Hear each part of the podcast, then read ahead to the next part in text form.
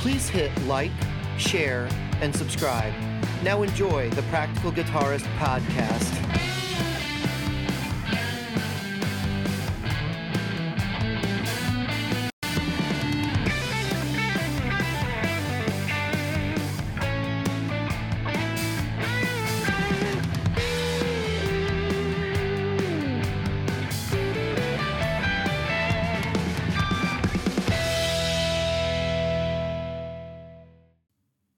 Evening, Jim.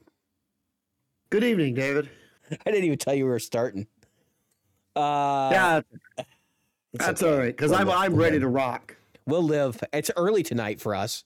It's about an hour Yep. early, actually. Uh, you might notice I have glasses now. Um, this is a funny story. So, I was trying to exhaust my uh, FSA money for the year. So Yep. I made an appointment for the optometrist, having had glasses as a kid, and I went in, and I sat with the optometrist, and we kept going back and forth on the diopter between two different lenses, and she finally says, uh, as we're finishing up, she says, "You really don't have much wrong with your eyes at all." She's like, "Why are you in here for an eye exam?" And I was like, "Well, I used to wear glasses as a kid." And I said, I haven't had glasses in a number of years, but I said, I've noticed that it's getting harder to read text on my monitors and stuff. And I said, I had the money left over from the FSA. My kid needed to get a uh, get an eye exam, so I scheduled mine too. Yeah, And um, yeah. she she says, well, she says you do have a super mild stigmatism, but she's like, for all intents and purposes, you have 20/20 vision. And she Yep. said, you know, looked over the looked over the because they do this thing where they scan the inside of your eyes now. It's a whole thing. Yeah, Um, Yep. She says, you know, you don't have any other health problems as a result of uh, anything we've seen here. But she said, you know, uh, I can write you a prescription if that's what you're looking for. And I said, well, you might as well. I mean, if I have astigmatism, I said, I would like to get like some sunglasses, and I know I can use this prescription to do that under my FSA. So I went and I, my wife uses this company called Zenni. They're Chinese. Basically, you put Oh, in yeah. your stuff and you can order Zenni glasses from there like nothing. Um, Yep. I got like four pairs of glasses or something for like 400 bucks yeah. with with like the you know the, the, all the super upgraded lenses and all that crap but it was funny because i'm thinking i won't need these because because she told me she's like you you have 20/20 vision basically so i get them and i put them on the first time i put them on i was like this is weird and then all of a sudden i looked at the text on the screen because i always i'm always sitting right here um, Yeah. and i was like god damn it everything's more clear like what the hell so I've been wearing them because I'm like, well, might as well. I got transitions Yeah. lenses, so it's like, whatever. Um, so I can just, you know, it's a better experience and it's easier for me to deal with. Uh, I can still, I mean, I can take them off and still me, and I can see. It kind of sucks, but uh, put this back on. It's like, holy shit. like I've been missing crap, you know. And, and she told me I had 20/20 vision. She said perfect vision. She's like, you don't really need glasses. She's like, I Well, could write you a is a prescription. like what the So hell I have I have uh, my eyes um are extremely different, but so I have better than 20/20 vision in one eye, Mhm. and then I have worse than 20/20 vision in the other. But because the eye that's better does most of the work, um, it gets tired, and so most of the time I see really well, and then there's times I have to take these out and wear them and uh, you know to to read up close, like right now, literally going cross-eyed trying to look at this, and the printing is pretty damn big. Going cross-eyed. so, um, you can have extremely good vision. They, they said to me, they go, "All right." Um, it, it was funny because I, I sat in the chair and they go, "Okay, read the you know yeah. read the thing." They got they got one eye covered. They go read the thing. I go, just go to the bottom. And she scrolls it up, and I go, ZXYO three, you know, Yeah, whatever. two, whatever. Right. and then she goes like this. She just looks at me and she goes, "You don't need glasses." And I said, "Okay, now cover that eye." And then she covers that eye, and, and I go, "Okay, I can read the top one." I can't read the rest. Jim's got really good vision if he closes one eye. If I do this all day long, I freaking got great vision. but then I get real tired. but real you can't fast. you can't uh, judge distance with only one eye. So I yeah, and I have an extremely hard time judging different. I um I always wondered why um I had such problem judging distance, and it's because of that. yeah, And- makes sense. Literally, like I can't play ball. Um, I can't like if somebody hurls something at me, they're like, "Can I?" I, I go, "Can you hand me my keys?" They go like this, catch. It's like, no, okay, thanks, thanks. Next time, don't throw them at my face. Just throw them at the ground near me. If you don't want to hand them to me, throw them at the ground. I'll pick them up. They don't get hurt. Um, Somebody hits Jim in the Oh. nuts. yeah, hit me right up. oh, God. I'm Yeah. sorry, I didn't mean to. It, I I figured you could have caught a boss pedal. Yeah, that's exactly what happens too. So I've been in a um I've been in the gym every day, um, working out. I'm not trying I'm trying not to jinx myself, so let's just say that I'm going I'm it's doing well and I'm getting stronger. Um you know, I try to do this. Uh, what happens is when I, whenever I travel, I don't work out. And um I need to work out when I travel this time. So um, I have uh, there's a Planet Fitness near the place I'm going to go to, so hopefully I'll just get up to that and get my Planet Fitness. But if I take more than a couple days off, I slack. And I go, "Ah, I can do It's what everybody it- what's, does. What's two more days? And it becomes a year. I mean, it literally turns into a year, and it's crazy.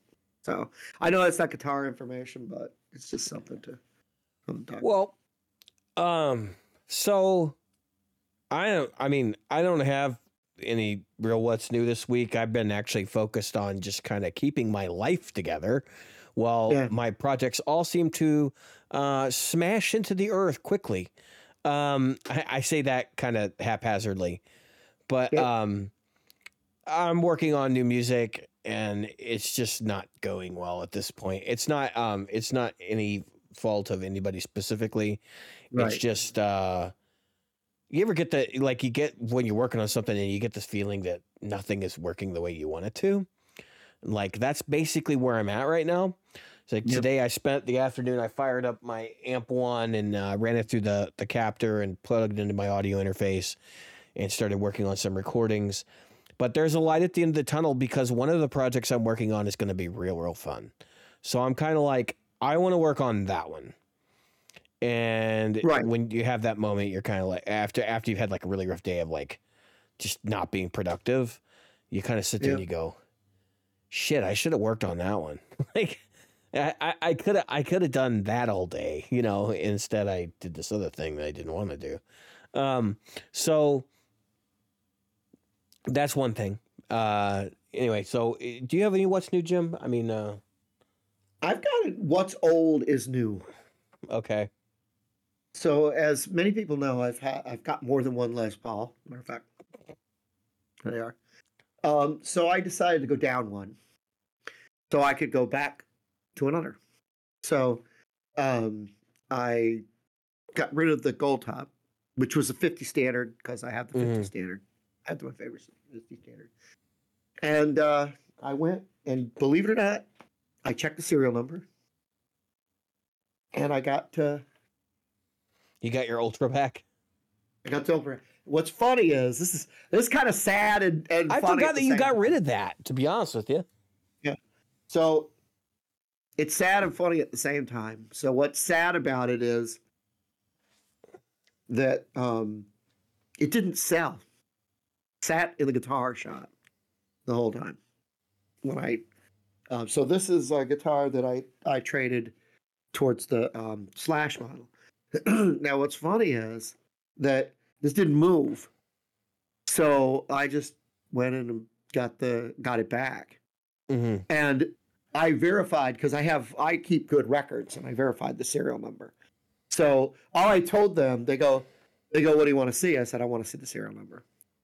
And uh, so I saw the serial number. I said, Yep, that's my old one. Mhm.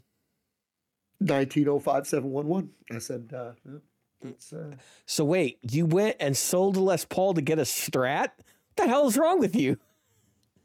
to get my strat back. Yeah, what the hell is wrong with you? I mean, I, So we'll we'll talk more about what the decision. yeah, yeah, we definitely do because this is this is interesting. made. But let's just say that I was missing my strat. Yeah, are you? So you're keeping the Silver Sky though, right? SE. That's what we're going to talk about. Okay. We're going to talk Um, about the SEs. Okay. Uh, get- I'm I'm happy to have a candid conversation about SEs, so Yeah. that's that's fine. Uh, so Yep. anyway, um, news items. We've had several uh, major deaths in the music business this week, but uh, Yeah. specifically, the one that that is probably uh, closest to guitar players' hearts is um, uh, Jeff Beck, of course, who's passed away. If you didn't know at this point, you're living under a rock. Um, wow. I mean, what the hell? Like, I never expected it. I never expected. It. I knew the guy was like 75 years old. He's, he's 74 or something. Um, No, he was 78. Was he 70, was he 78? Yeah. So he's, he's, you know, he's getting up there. But Um, I, I had some friends who told me they'd seen him live the week before, and he Mm-hmm. looked great. yeah. He looked energetic. The thing is, and this is this is the sad fact. You know, when you get hit, uh, he got hit with uh, bacterial meningitis, which is Yep. worse than viral meningitis. Those Right. who know anything about meningitis, and unfortunately, now I'm not an expert on meningitis. All I do know is typically it hits people yo- much younger, like even much younger than both of us. So, yeah. Well, the um, viral, the viral one does. Bacterial is kind of across the board. Yeah, they don't know, and they really don't know what could have caused it, and Well, so that's the. Yeah. I mean, and, and But I've he didn't have a my, bad lifestyle. I, I've had people in my in my family who've actually ended up with bacterial meningitis and fought it off and survived. Um, but bacterial meningitis is no joke. It is No. a uh, it's a serious infection, and and on top of that, it's I think in older people it's probably more susceptible to it because of the the fact that like as you get older, it's harder for your body to fight off bacteria. Um, and I know that's also true of viruses too, but like viruses tend to be less severe for whatever reason. So anyway, that all said, I'm not a doctor. Don't listen to me. Listen to a doctor. But um, I just like I was taken aback. So when I got the news, actually, it was like four o'clock on you know whatever day the the word went out, and I googled it and I saw hoax stuff, and I was like, oh, this is bullshit. This isn't real. And then a few minutes later, I googled again, and it showed up in Variety, and I went, oh no. And um, so Jeff Beck for me is probably in my big five. Okay. Uh, if not in my big three. And I I broke down the same way I did with it when I heard about Eddie Van Halen's passing, which was even more like dramatic because he was even younger. Um, and more out of like the ordinary because he had like sort of put his career back together and stuff and like was out touring and everybody knew he had a history with cancer, but like we didn't know that that was ongoing. And so when Jeff when Jeff uh when when Jeff passed this week, I just um I told myself I wasn't going to listen to any Jeff Beck music over the next couple weeks because it just was going to be too much. Like I uh, to put in perspective, I've worn out five copies. I think three copies, four copies. I think five of Blow by Blow. Uh, Yeah, on yeah, on, C- on CD. Cause I, Mm. cause I used to like, I used to listen to it all the time.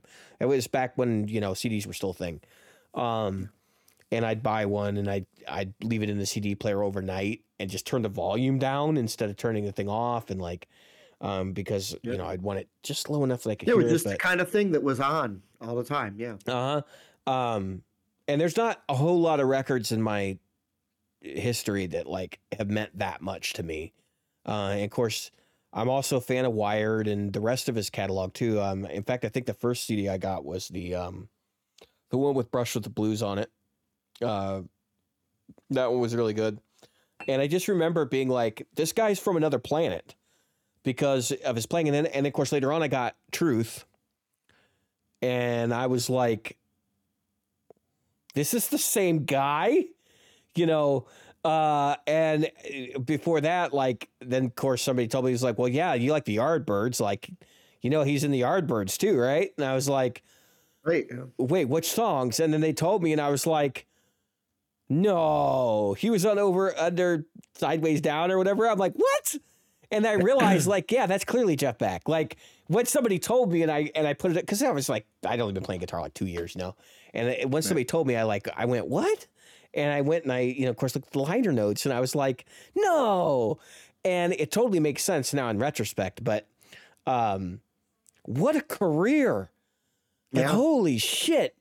He's, I mean, he's got his stamp on everything that's guitar related. everything, everything. I mean, you can. uh, I don't care what band it is, whether he was a permanent member or a, or a um, did you know session work on something or whatever.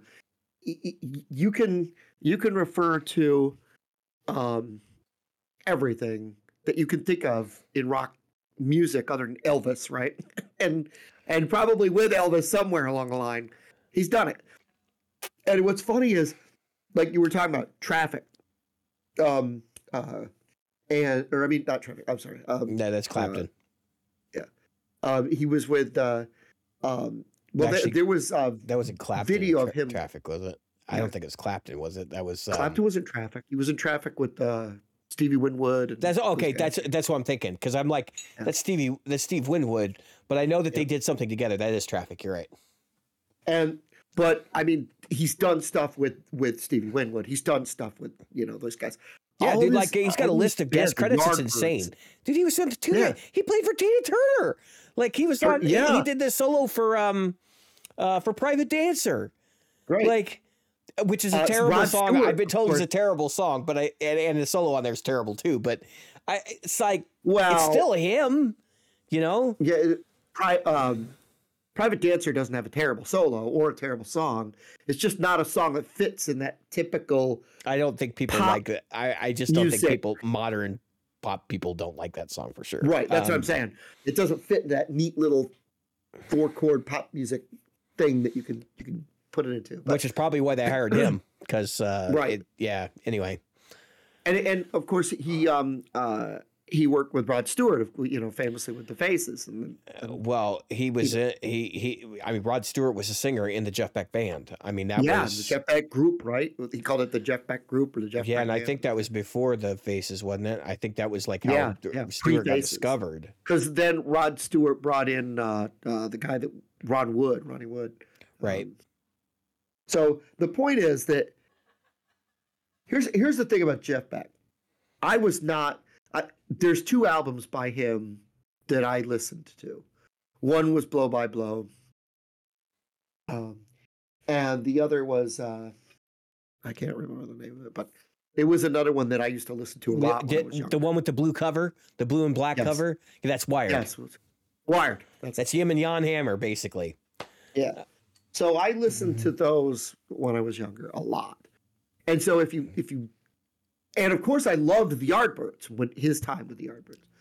Uh so so I was a fan, but not as direct as some people. Like I didn't I didn't put him on the pedestal other people put him on. But I'm gonna say this coming from a pop music guy. Um, and I was talking about this to a friend of mine today. What Jeff Beck did was why a lot of the people that I listened to did what they did. You know, whether it was using the volume knob on your guitar, Uh huh. the way he, I mean, he influenced Eric Johnson, who influences, you know, so and and so all these guys that that we look at and we look up to, Jeff Beck was kind of, uh, along with Jimmy Page and uh, very few people, was kind of the leader in all of that, you know, and so regardless of whether or not I was a huge Jeff Beck fan, which I did, I was a fan. Um, his passing is a is a blow to someone who continued. I don't think there was ever a time when Jeff Beck wasn't someone who went, I wonder what I could do today. I wonder what I can do different today. I wonder what I can improve on. I wonder what I can. Yeah, Make- dude. Yeah, That's know what I the, mean? that's the startling thing amongst me and my friends when we're talking about him is that like he was not a guy dude he was like 78 years old when he died Right. and he was making music that sounded like some 30 year old was making it i mean yeah, he literally never stopped innovating and never No. stopped doing something different i mean That's in his 60s he starts dancing around electronic music i mean Yeah. and it was like this is bonkers because because and it really just had to do with his influences basically being like what he's being exposed to because he talked about the fact that he was listening to a lot of pirate radio um, yep. and that was like sort of what started the dance iteration of jeff beck but like yep. um, even going back before that like he had conquered doing the the kind of the bluesy rock thing he had conquered being psychedelic like that was the yardbirds right. um, that was and right. then that, and then like so what do you do next you know? And he gradually started gravitating towards jazz because it's like the next you know the next iteration. So he, you know he did the fusion albums. Um, and then eh, eh, somewhere along that line he became seen as like a virtuoso which which he was. I mean the guy could do literally anything. Uh, i mean we're talking about a dude that like you know at 70 years old was learning to tap you know not learning to but he'd already been doing tapping and stuff in his records. You just don't see that. Um, and then he's like does this record uh, wired where he's got you know and I, am leaving out the Beck Bogert Appice thing. Like that's a whole other that that's like a whole other avenue. Um, that was right. the hard rock monster band. And of course then he goes over and he does um, he does blow by blow which actually makes him a household name again because uh, I, mm-hmm. I didn't realize how big that record was because because for me it was just a guitar record, right? But like apparently everybody was listening to it, and that's kind of why we, I wanted to talk about the instrumental thing later in this because it's a big influence on me. But um, I wanted I I, I do want to I, I know this is taking a lot of time, but I do want to kind of like sort of go through this career thing. He does he does blow by blow which is unique because it's like a, an accessible jazz fusion record. And then he yeah. turns around and he does Wired with Jan Hammer, and like that's when you when you when you're playing with Jan Hammer, and I forget who the the drummer on that is. He's also a monster. Um, and when you're when you go off and you do that, and you've got the respect of your peers to the point where like the guys that are you know everybody knows are coming out of the woodwork. I mean, Jan Hammer just done like like Mahavishnu, right? And now he's doing yep. he's doing Wired with with Jeff Beck, and then they go on tour, and he goes on tour with with Stevie Ray Vaughan at that time. They did the Fire and the Fury tour. And like, I mean, first off, there's footage of that that exists because MTV shot it. I want that on a goddamn DVD. Somebody needs to get their shit together. I, I, I don't care who the fuck owns it. And they need to get their shit together. It needs to be released because, it, eh, I mean, there's too many fans asking for it. And there's too many bootlegs circulating. Like, we need a, a high quality transfer of it. So if anybody's listening and you know somebody over, I think it's Epic that owns that. If you know somebody, go get them to freaking put it out because it's it, it's about goddamn time. Um, they have a whole show recorded of both of them, and then coming out and doing their jam together at the end. Uh, I I want it, like make it happen. Snap, snap to it. Um, but like those two guys saw each other as peers. You know, uh, or maybe even I, I maybe even uh, Stevie was like looking at him with more admiration because I know Stevie had a fond place for Jeff Beck as well. And like, who doesn't? I, I've never heard anybody say anything negative about Jeff Beck. The one yeah. thing I the one thing I actually heard somebody say one time was that Jeff Beck is either purely insane when you hear him, or it's pure genius. And it's the the teetering on that knife edge that makes it dramatic and entertaining to watch. And and, and he's got a point because a lot of the things that Jeff does um, at times can sound kind of just like noise to the average ear because they're not, you know, they're not immersed in jazz or something like that. And then all of a sudden, like now he's back on track and it's pure magic. Um, and that's always the feeling I've had watching live performances of Jeff. I did not get to see him. He was on my bucket list. Um, like I say, he's one of the big five. He's one of the reasons I play Stratocasters. It's not because. Uh, so let's let's just set the record straight. Uh, a lot of the players I like play Strats. Which came first, the Strat or the player? I don't know. But um, he's not known for playing any specific instrument over his career. Which I know people are like, oh well, Jeff Beck's a Strat guy. But Blow by Blow was done on a Telecaster with humbucking pickups in it, made by Seymour Duncan and and a Les Paul. Like most of that record was done that way. And the prior to that, he was a, he was a lot of Les Paul's um, Telecasters. Uh, parts of Wired were done with a Jackson, and he had like he had a large collection of guitars, and he just used what he needed for a particular thing. So, um, in his later years, obviously he gravitated towards the Strat because he got into the whammy bar thing. And uh, I know a lot of people are like, that's his signature thing. But I mean, there's so much more there than the whammy bar. Yeah, There's so much more. that. Um, A lot more than that. And I don't, I don't disagree that that's like his trademark style because because he really spent the last thirty years perfecting it, forty years perfecting it. But like, it's just ignore the genius that is Jeff Beck. And I think that I so I wanted to suggest like as my takeaways from his career and him as a player and how he's influenced me over the years because a lot of people are like you don't play anything like Jeff Beck. Um, no, I don't. Uh, but it's because I took the spirit from him. Like the Right. idea that I don't have to do what everybody thinks you should do. Right. Um, and I know that there are people listening to this podcast that are probably screaming their heads off, going, Jeff wasn't like, listen, he had an adventurous Yeah. spirit. You can't do what he did in the Yardbirds with that kind of psychedelic thing without having a sort of adventurous spirit. And if you listen to his music over the years, he was always challenging convention, but doing it in, in interesting ways, sometimes being conventional and sometimes being unconventional. And the whammy bar thing, that's like a big part of that unconventionality. Nobody Right. plays with a with a whammy bar like that. Not before Jeff Beck. I mean, it, it- Right, right. it, it took off afterwards. Now there are other people that do it, but um, eh, I'm just pointing out that like this is this is where I where I come from and why I, I appreciate him so much was because that uh, a pioneering spirit that that he brought to guitar. Um, when I write music and when I work through problems in music, like when I'm working through somebody, so let's say somebody gives me a verse and chorus don't match up. When I work through problems, that's the way I approach it. And the last thing I want to preface with this is he did all of this without being labeled progressive rock. So think about that for a minute. Put that in your pipe and smoke it. Because, I mean, like when you think about it, most people who are on the cutting edge of like guitar music, right, somehow get labeled progressive rock at some point. Uh, or they get like a progressive tag attached to them in some way. And Jeff managed to avoid that. And I don't know how. I, I've never heard to, to him described as a progressive guitar player or a progressive rock player or anything like that. But people like Gilmour, he they throw progressive around with him all the time. Um, and I know, don't necessarily, I don't necessarily think Pink Floyd is actually progressive rock, which I know a lot of people are like, that's blasphemy.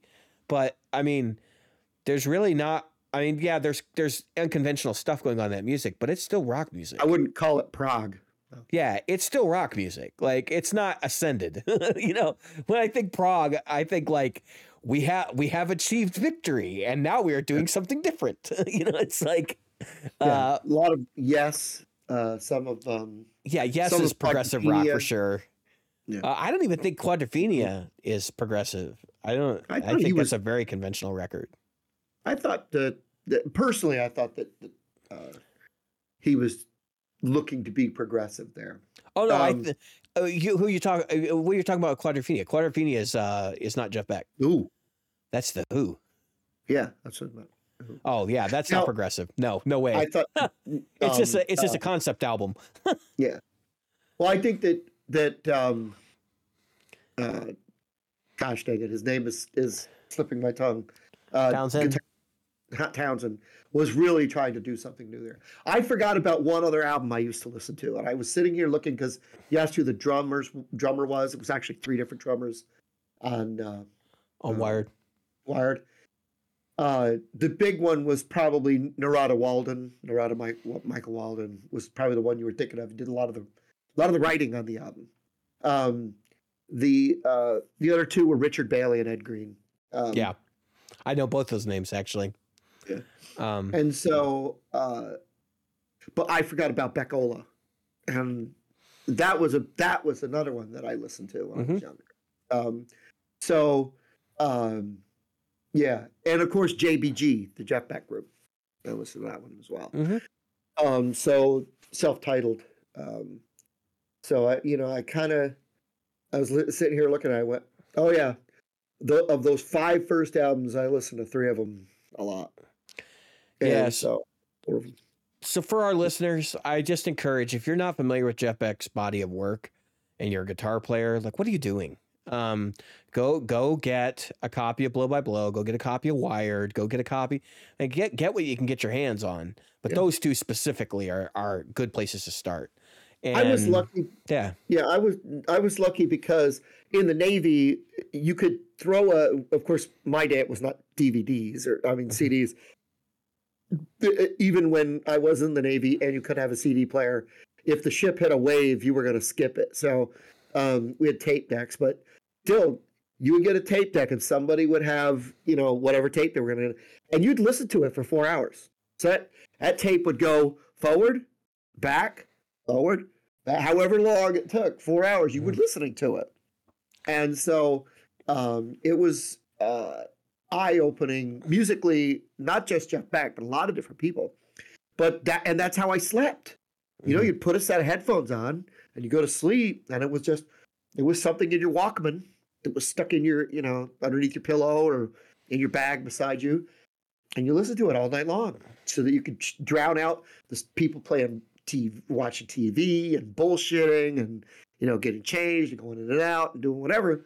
So you could get what little sleep you could get. You had that stuff on. And then, and so um, it just kind of uh, seals itself into your brain. Because somebody will say, Don't you know this song by so and so? And I go, No. Then they'll play it and I'll go, Oh, yeah. Yeah, I know that song.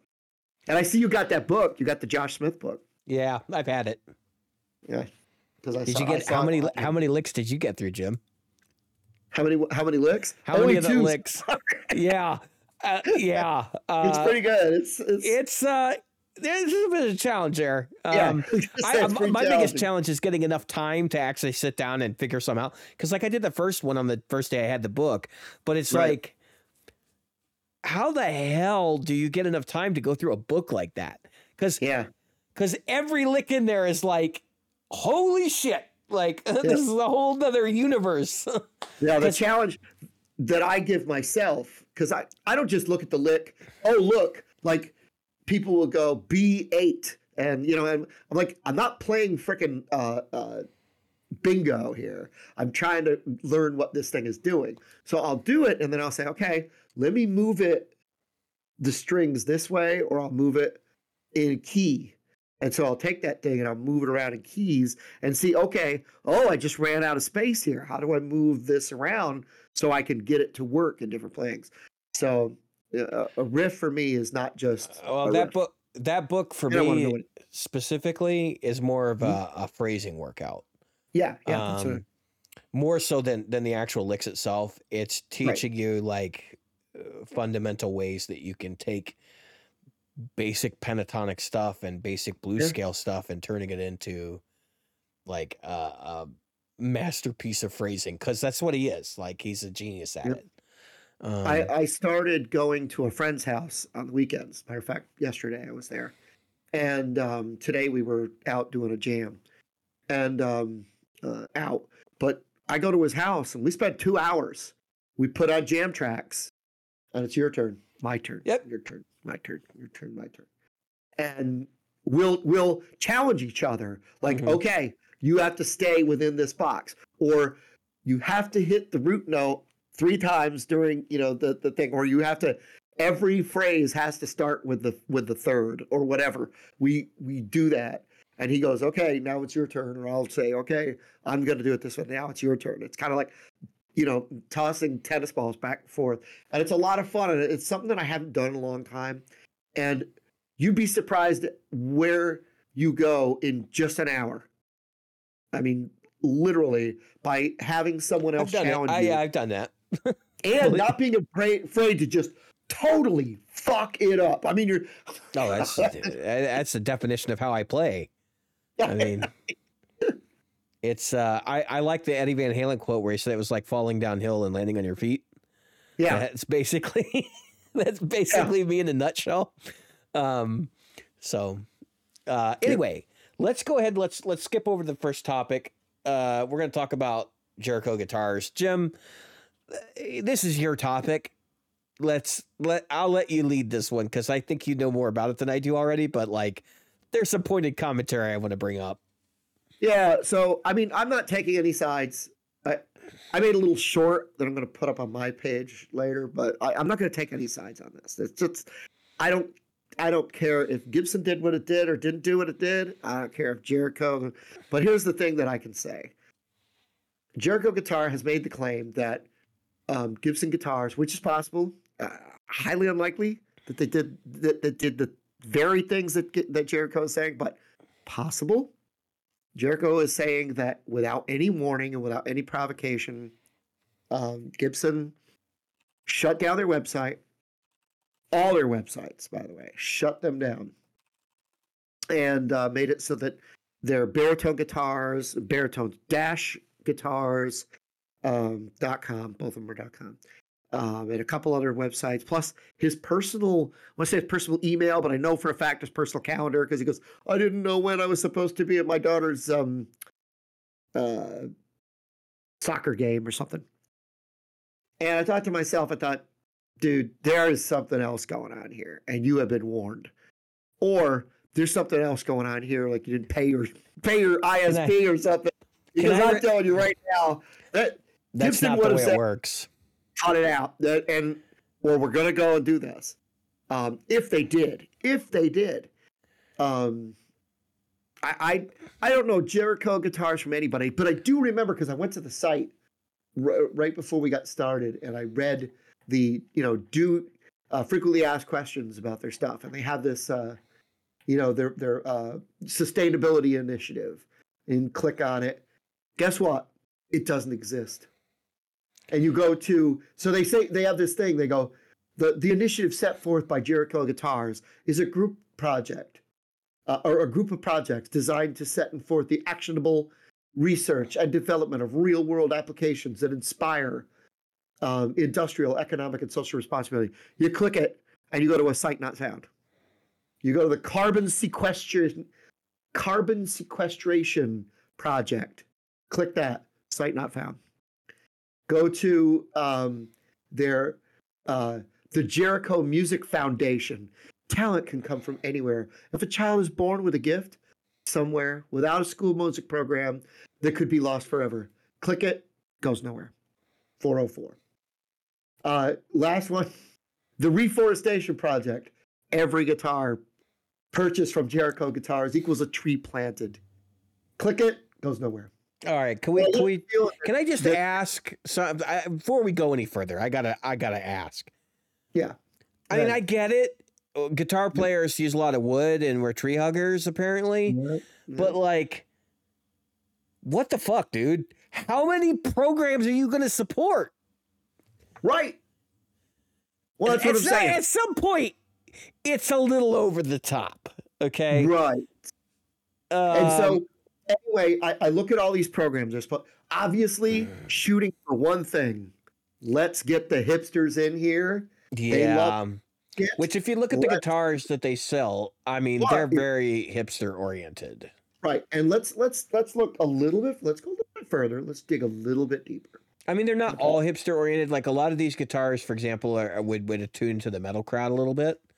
Yeah, but it's definitely like a modern aesthetic. Modern. Yeah, and so here's here's um you know, what kind of they they have this FAQ. Can I get can I get a baritone and blah blah blah. Okay, all this stuff. All good. Do you guys have retailers? No, we don't. And okay, I get it. You're you're. Do you do they come with hard cases? You have to purchase them separately. Yeah. Okay. Yeah, all right. I'm all right. At... But yeah, okay. There's there's a lot of places that don't do this at this price point. I'm right with that. But then it's can I pick my guitar up at your facility? Unfortunately, our facility is closed to the public. Yeah. Oftentimes, we make um, a drop package at a local courier service that requires a photo ID to release it. Uh, and uh, I, I remember reading this exact same FAQ. I, I don't know if it was you or somebody else, but somebody had mentioned Jericho guitars because they're very connected or were connected with the uh, uh, worship community? Uh, they're, so they're a metal company, like by and large.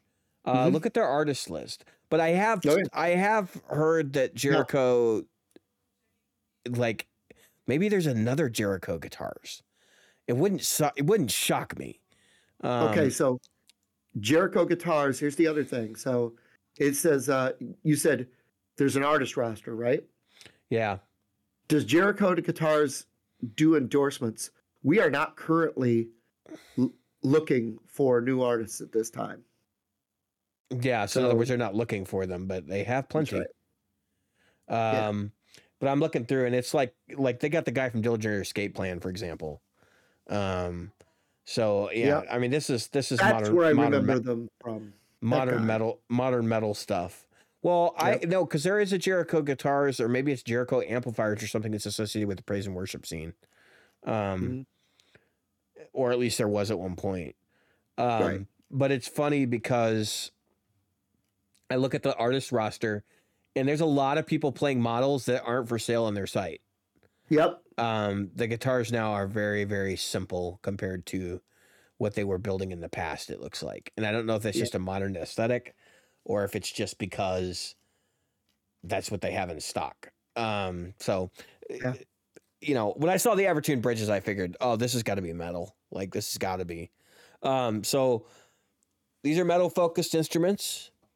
Uh, the sustainability initiative actually is big in metal, like that whole thing, because there's a lot of uh, very liberal people in in metal. Not that that necessarily decides where you sit on that spectrum. Um, I actually like the sustainability initiatives. I just think this is too much. That, uh, but I don't but have a problem with it. I'm not critiquing But- Jericho. I'm critiquing this letter. Can I read the letter? Because I have it Go up. ahead. Yep. So this is the the uh, the guy that owns Jericho. He says, "My business has been for this past week completely unable to accept orders, and after having switched hosting accounts, all our sales history is totally inaccessible to me. Days later, I found out it was Gibson Guitars." This is a company I once looked up to who was actually responsible for deleting the schedule to my kids' gymnastics games over a Oh, shape gymnastics. and that and then had the nerve to one week later demand I give them receipts for my sales, as if they can just harass and intimidate other brands into taking what they want. Um, I own baritoneguitars.com, baritone-guitars.com, and the brand Jericho Guitars. I will not be scared into handing over my property. Okay. Can I point something out? sure. I, you and I both work in this field. We're we're both Yep. IT people. We both deal with domain registrations from time to time. I Yep. deal with domain registrations frequently. Uh, All the time. yeah, and I'm gonna I'm just gonna put this out there. They're not gonna go to your ISP and have your shit taken down. That's not how that works. They're gonna go to you directly because the registrar is not gonna do anything unless you're that person. There are very, very rare legal instances where a lawyer could get could go. I don't care what lawyer they are, can go to the registrar and say, "You need to take this site down." That's right. Um, and it usually has to do with things like criminal investigations and uh, threats of violence and that kind of thing. Yep. Um, but like, this doesn't add up. Nope. Okay. Because even if, all right, so here's why I'm, I'm saying this your registrar controls your domain name. So he could go and theoretically take, they could take, let's say they had probable cause, right? Lawyer writes a letter to the registrar and they say, take jerichoguitars.com down the calendar is not going to disappear. Okay. Nope. It's just only going to be available via the IP address instead of the domain name, which is just that's all that is. It's tie the registrar ties those together. Your DNS actually dishes that that that registration out. Okay. That's correct. So this is bullshit. Uh, He is trying to demonize a company that probably is taking legal action against him. Um, and he's making a mountain out of it. And realistically, you're going to have to let your lawyers do the talking because they're the only Right. ones that understand this problem. And you probably should let your IT people do the talking too. Because from the looks of things, you, you don't understand the internet and you probably don't manage your own website. So just ask them what's going on and get better information. Now, is do I think that that Gibson probably sent him a cease and desist? Sure. They probably told him you can no longer sell guitars to your website, jerichoguitars.com. And so his IT people were like, we got to take this down. Whoever they Right. are, they might be a consultant. We got to take this down because that's the only way you're going to get out of this from a legal perspective. Um, and then, of course, it looks like they're back up already. So, um, Without those two models, all Gibson was trying to stop, if they were trying to stop anything, they made two models that looked exactly like one looked like exactly like a Les Paul, One looked exactly. I mean, note for note, a, a uh, um, a, an Explorer. Right. So those two guitars, the only ones. You'll notice he's back online without those two guitars. Yeah. Uh, and the silly part is, like, I still don't agree with Gibson going around and, and doing this now. Uh, it's 50 years after those guitars were introduced, guys.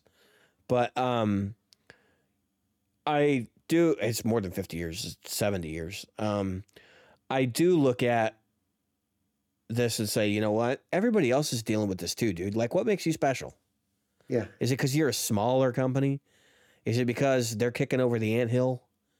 I mean, I get it, and it sucks, but it's like, I mean, Reverend had to do the same thing, Mhm. and they're you know another import dealer because that's what he is.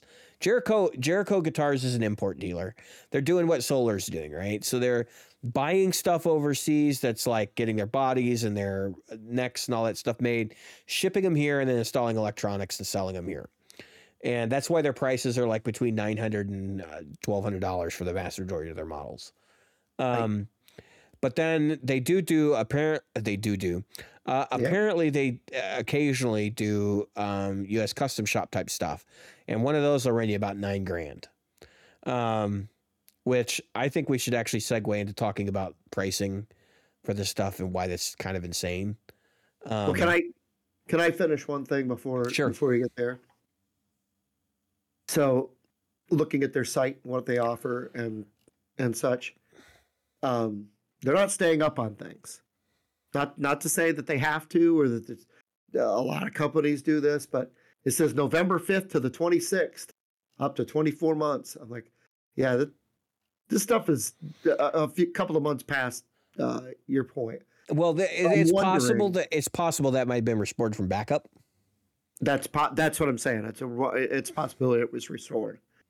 Um, so the, again, I don't know. For me, I'm looking at their at, at their guitars. They're typical um, overseas import uh, T and S state guitars. Uh, they look the like Evertune. Solars.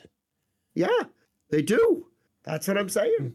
And then they have one called the Soul Master. And if that's not a Jazz Master knockoff, I don't know what is. But Yeah, it's not even it. Could you imagine if if like we were a huge podcast and somebody said, you know what, I'm going to call myself the practically guitarist. I mean, it's like, I don't know why you're trying to steal our listeners. yeah, I'm just Not saying. that our listeners not are bad. We just don't have enough. maybe, maybe they could get more and we could do better. But I'm just saying that that um, you know it, it's funny that uh, everybody's ready to jump up and and oh my god the little guy and blah blah blah. Look, we all know that Gibson tried a lot of different things Sure. to improve improve, whether it, we agree with what they did or not on the Les Paul style. And you know what people wanted? They didn't want those. And well, Gibson buyers didn't want those. That's But- exactly right. yeah. Gibson buyers didn't want those. So I don't know. I, I mean, and I'm talking about Gibson now. I don't know as Gibson should be running after people like this because these are not guitars people that buy a Gibson want. No, They're, they're not stealing anything from you. that's why Nothing. the ESP 1000. I mean, nobody buying an ESP Eclipse, what, Right. you know, an EC 1000 Or an EC 1000, right? Yeah, well, it's an Eclipse. The EC is Eclipse model. Yeah. Um, that- If you're buying an ESP Eclipse, you're not looking at Les Pauls because right. you've already decided you want something more modern. No, they wanted Yeah. a Jericho. They Yeah. wanted the Jericho, and so I, I I think that it would be better if they just said, you know what, let's just let's just cut, like you said, cut the shit out and work with the companies. Um, eventually, Apple said, you know what, and this is what was funny. Eventually, Apple said, you know what, yeah, you can license our code, you can put it on our computers, and everybody went, yeah, now fuck you. Stick with Windows.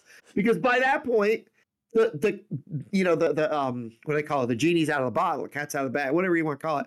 Th- there's no going backwards from that. And so i think that for for gibson the best thing they could do for their brand and for the for the people who are now that you've got uh youtube channels that do this um just give up. Just cut it out. I I obviously love Gibsons, but you d- d- there's got to be a point where you got to just say fuck it, just let let that stuff happen. It just doesn't matter. Like they don't. I, this is not generating Gibson any revenue. No, Zero. It's costing them money. that's right. And there's no nothing- light at the end of the tunnel where No. Gibson is going to make money off of this. It's No, not like it- 20 years from now, Gibson's going to have a monopoly on these products. This, This is is not going to is happen. the this is the Eagles. This is Don Henley. Yeah. Okay. Don Henley running around going, you can't do that. You can't do that. You can't do that. And then his music dies. He dies. And nothing. uh, the Eagles, a great band. I loved the Eagles. I love the music that they made. But fuck's sake, Don, cut it out. People want to play your music and they want to share what they did and how they how they did what they did. And you go, no, you can't play that song on YouTube. You can't do that. You can't play that song on. Okay, all right. So let it die. And they've they've said a million times that jazz killed itself. You know, it's a it- it's a um monopolistic idea that to think that you're going to shut down everybody that makes the Gibson Les Paul body style and that's going to stop that's going to get people to buy your guitar. No, it isn't. No, the, the people who wanted it are going to continue to buy it, and the people who didn't are going to buy something else. That's what that's that's what's going to happen. And so that's what they need to do. Just cut the shit. Just cut it out. Jim, I got a question for you. Sure. Why didn't you buy a guitar? There's so, a there's a guitar that you had on order that uh, you Right. passed on. so I, I had a PRS SE DGT on pre-order. Um, and I passed on it. Um, and the reason was this is this is going to kill you. This is going to make well the listeners are going to laugh. So, I was the first. I was literally the first person to get a hold of Sweetwater and get a DGT SE on order. I was literally the first person who was called, and they said the first one that ships out yours. The, Mhm. the you know from Sweetwater. Of course, they're going to ship out 200 of them, but I get to pick first, right? From the first ones they take pictures of, which is the first four or whatever. Not that big a deal, but still. It's kind of cool. So, yeah, it's kind of cool. So, obviously, that morning, I was ready. I was waiting. I knew that January 10th was going to be the end of the uh, um, thing because, um, you know, I'm part of Phil McKnight's thing, and I was, I was, I knew the date. I knew that I knew that they were going to lift the embargo. So at midnight, January 10th, what happens? Everybody's PRS, SE, DGT videos drop. And sure enough, in the morning, get my coffee, and there's PRS, P- Paul Reed Smith themselves, puts up a video with David Grissom playing the guitar. I have one of those cups. And I said, uh, I listened to it and I went, I want that. So then somebody else released one because, like I said, the embargo, somebody else released a video. And I went, I don't, what was wrong with it? there was nothing about it that, that sparked any interest in it whatsoever. There was Yeah, but I mean, like, was was it muddy or was it like too clear No. or? No, it was fine. Right. And then I said, Why don't you want this? I said that to myself. I said, Why don't you want this? What is wrong with you? You know you love new guitars. and I said, I said to myself, All right, let's let's why don't I want it? And then I realized something. And that was that was why I got well, by the way, the guitar's name is Boomer, short for boomerang. Um I'm not going there. I'm just gonna leave it alone. I don't know. That's okay. That's that. That's fine. It's it, it. I wouldn't name it Boomerang if it wasn't for the fact that it's a boomerang. you should have called it Grace Jones because she was in Boomerang, Was she really? That movie. Yeah. Oh yeah, that's right. Yeah, I forgot. That was with uh, Grace Jones and um, Eddie Murphy. uh, yep, good movie, funny movie. Um, no, the the. I sat down. I said, "What sound were you expecting?" That you wouldn't, that you didn't have, and I realized something. With the guitar collection I do have, I don't need one. It's like I, there's a lot of guitars that are really cool out there. Don't get me wrong. There's a lot of really nice ones, and there's a lot of really. You've got one right now. You got that PRS S2 that that I That's in the ca- that's in a case because I'm playing the the. Oh, you're talking. Yeah, the C the the CE is in the case. The S2 is on the wall, and I'm playing the S2 more than the CE right now because Yeah. we, eh, tuning stuff. I'll get into it later. Yeah. And so you've got the PRS S2 and CE. Great guitar. I mean, great guitars. Don't don't misunderstand. But I I have all the bases covered. And I'm thinking to myself, what do I need? I need to do what I what I said I'm doing, which is go over to my friend's house and jam for two hours. Yeah. Once or twice a week. I need that interaction of playing guitar all the time. I need an Improvisationally. amp. Huh? Improvisationally. im- improvisationally. I need to, you know, it, what's on this screen to my to my right is elevated jam track, angry angry rumbling guitar backing track in um, F sharp minor. I I have decided that what I need isn't anything physical. I need the the uh I need to stop and and pump the brakes. I mean hard too. Because I went from year of no gear to you year of everything. you know what I mean? Look at what I look what I Jim, purchased. Jim, we had an Yeah. episode that was literally titled "Jim Needs an Intervention." I think. Yeah. And I told you, I was like, dude, you don't even see what you're doing right now. And I saw it because I was, I played party to man. Like I watched it happen. Mm. I'm like, what the hell is this guy doing? Like, and not because, i- i- look, the definition of insanity is doing the same thing over and over and expecting a different result. You are buying guitars over and over and expecting something to change. Nothing's going to change. That's exactly what that's exactly what I was saying. The, the boomerang is is the result of the reality of what I had. It, it had that that what do you call it? That light bulb moment. That you were chasing guitars because you were like, oh, well, this is supposed to be a better strat than my strat, which I could have told you that was not going to be the case.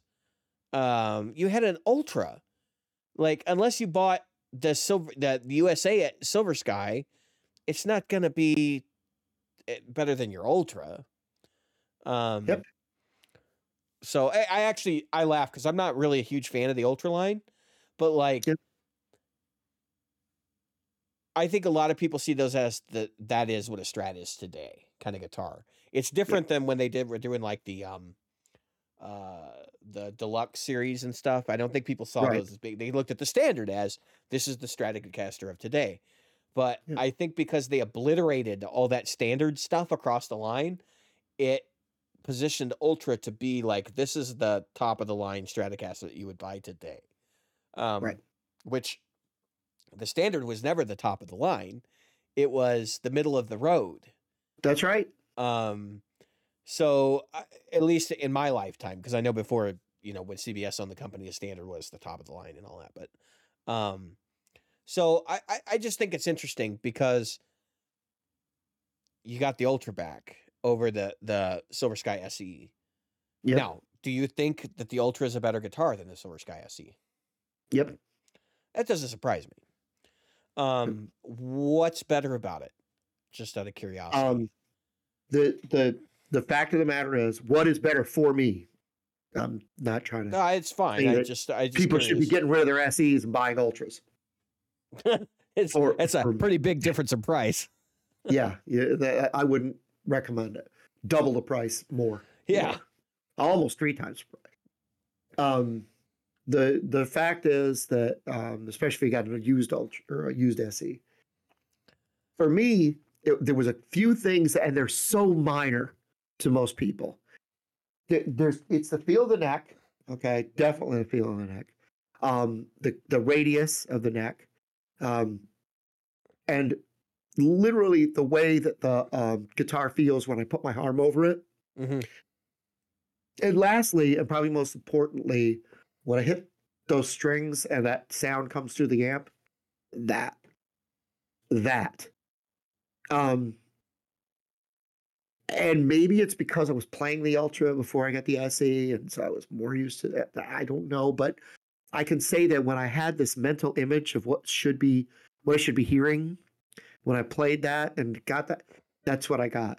And it might be wrong. I might be a totally wrong person. That's why I said, don't don't judge. I'm not trying to tell people that this is the greatest or there there's no better Stratocaster than than you know. No, what I'm saying is what I picture in my head should come out of the speaker when I hit it the way the way I do. Um, that's what comes out. I would go as far to say that the Ultra is probably more dynamic. Yeah, and uh, the reason why I say that is because you're describing like noticeable differences in how hard you hit the guitar and how it responds. Yep. Which which uh, that's not uncommon for like less expensive strats to not be as dynamic. And it has something to do with pickups. That's a big part of it. But it also has to do with just wood selection and that whole thing. And I I mean, honestly, I think it's it's it could just be guitar to guitar variation too. Um I can say that the ultras I played are very typical Stratocaster. Um the arm contour, that's a big thing that I've heard from a lot of people actually that the arm contour on a Strat is different than the arm contour on other guitars that are like Strats. And actually, it's interesting that you bring it up because if you take two two Stratalikes, you know, and put the bodies side by side and kind of like look at where the contour starts and how how much contour is there, they're very different. And Yep. even today, CNC Strats still get some hand shaping Yep. um, for that that arm contour uh, as So well as the the- belly cut in the back. So yeah. The guy I was talking about that I that I jam with, his name is Brian. Uh, I'm gonna have him come on the show. yeah, yeah. we're gonna get Mike Mara on the show too. I'm making this a, a, a adjudication now because he's been asking for weeks, Yeah. and uh, yeah, Brian. Brian has um, said something to me. Not, not. Can I come on your show? It was more like, um, you know, I got something to say about that, and I was like, you know what, we should have you. yeah, Um, so anyway, I, I want to say this. So I was I was talking to him, and he has another. He has two Stratocasters that he really loves, and one is a '90s. Um, it was called the Strat Plus or some shit like that. yeah, yeah, That yeah. has uh, um, these not Lollar. Uh, what's the what's the company that made Stratocaster pickups that were um, that now you got a lace? Thank you. The lace sensor pickups, and you know blah blah blah. And then he's got this white. I've talked to you about it. This white Olympic white Stratocaster. It's just a standard, um, few years old, right before they went to the deluxe and all the other stuff. Or not. Well, they they had the deluxe with the standard, but they had the um and the standard and the deluxe. And that was it. Anyway, so he has a um a white one, and uh, I had to laugh because I said to him, I said, "Do you notice how different those guitars are?" And he looks at him and goes, "No, they're both just Strats." And I go, "Dude, tho- those are very different guitars. Not just when you play them, because when he plays that white one, he can he can channel his in- inner Jimi Hendrix, and I don't hear it when he plays the lace sensor one. I Well, I lace sensors don't. The lace sensors don't sound like Strat pickups. No, They're said, a "I hear a whole other Strat." animal. That's right, but that I don't hear the the I don't hear Hendrix. I don't hear you know backward turner overdrive. I don't hear the the stuff that he's playing that truly is Stratocaster. And I go, but did you notice this? And I showed him. I said, uh, and this is one of the little things. I said, you see this right here? And he goes, yeah. And I go, your other one's squared off. He goes, no, it's not. I said, yeah, it is. Look at it. And it's a lot more squared off right here. This is very smooth. This is very much like his white one. I said, now my my Ultra has this where it Yeah, contours in. contour, right? And that contour, this is not like if you get a Pro 2 or you get the, you know, the other ones and they go, oh, we've got this, you know, this heel, this heel thing. That is nothing like what this contour, which you can kind of see in the light right there. They divot that out. There's a le- very little wood as you're going through here. There's there's very little wood coming up here. It's hard for me to take that seriously when I own a CE. Yeah, I know. I know. and the other, it, it, I'm not saying it's better. Again, I'm not saying it's. Yeah, no, no, they're just uh, there's no heel on a CE. yeah, and very well. Yeah, my and my SG's. Um, that's yeah, but I that's set neck. A CE is a bolt on. That I know, I know. That's amazing. Bolt on with no heel. Bolt on with practically no heel. I know. All you have is- to do is make a longer neck, but Fender doesn't want to do that because the maple costs money. That's right. That's exactly right. Um, this right here, very different, and his white one is Yeah, very much like this. that comfort contour, that belly contour is definitely different. And then, like I said, when I put my arm over it, this this right here, that that piece, Uh it is so. I mean, that's what makes a Stratocaster a Stratocaster to me. Yeah, people but people, but people think all of these guitars have the same. Like when they see and see them, they're just grabbing a body and they're like putting a neck on. Like no, the bodies are different. Believe it or not, the bodies are actually different. They all look the same, but and many of them probably are the same. But when you into casual something like an ultra, well, no, but I'm like, so like, let's say, let's say we go and we buy any of the the Mexican series Fender Strats, right?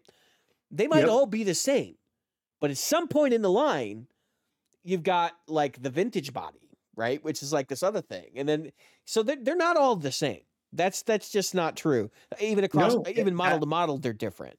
Um, you are absolutely correct. so, and, and I knew that. Um, but it's, you know, I think a lot of people miss out on stuff like that. They don't realize that uh, a standard strat has a definitely has a different body than say my Jimmie Vaughan because I had a standard strat and I could tell you the damn thing was uncomfortable.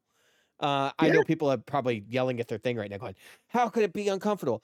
Well, when you've got one that's got a little bit more attention to being rounded off and stuff, Yep. and you're playing that next to the other one, you notice it becomes right. obvious over time, and that's part of the reason why I don't have my standard anymore.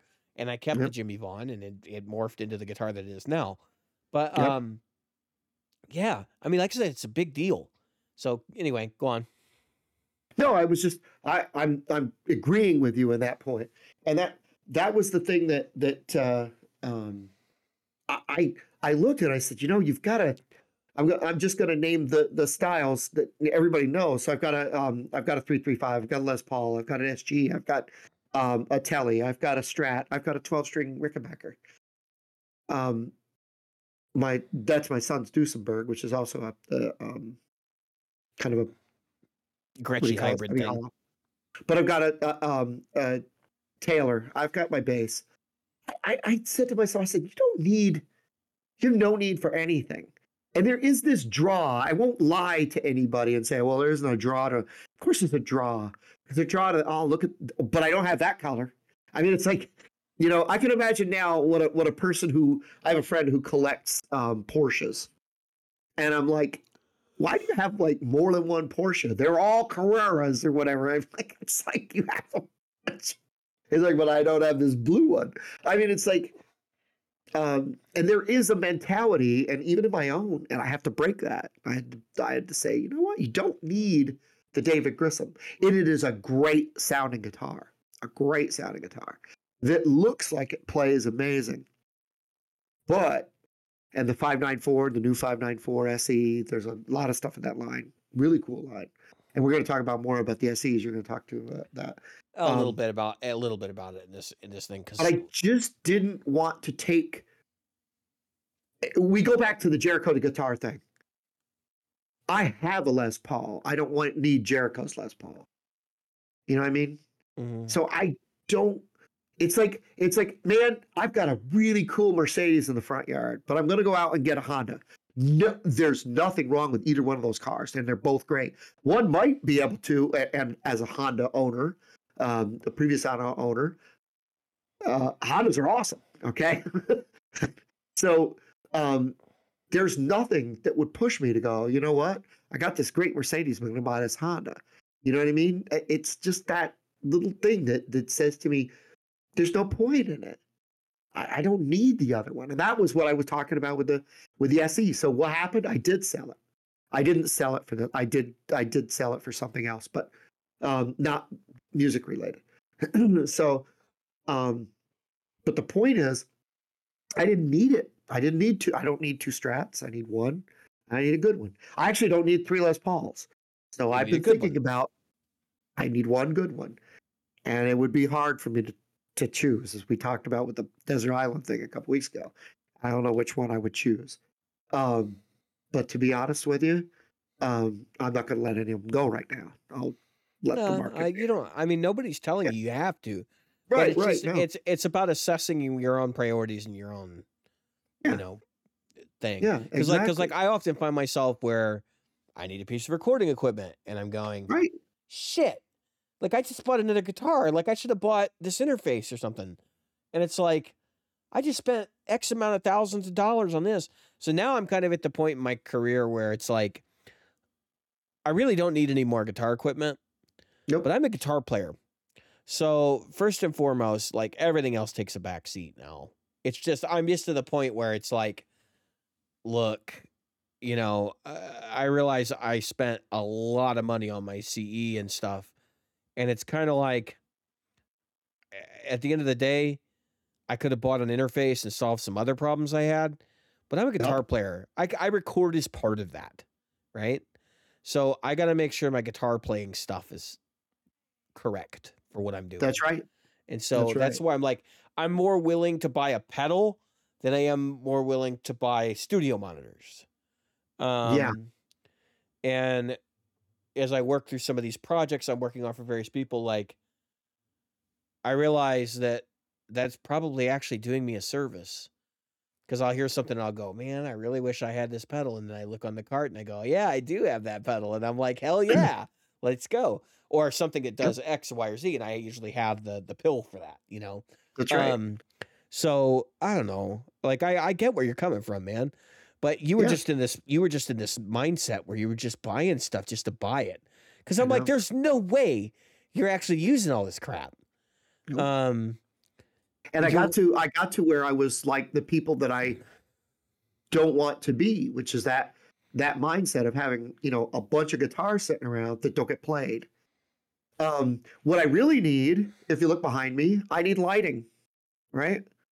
I need some decent lighting in here. I, if I'm going to do the stuff I want to do, I need some lighting. I need some new flooring, and I need uh, I need to uh, do some sound stuff in here, um, so that I can start ramping up. And I Mhm. can't do that. well that's gonna escalate quickly.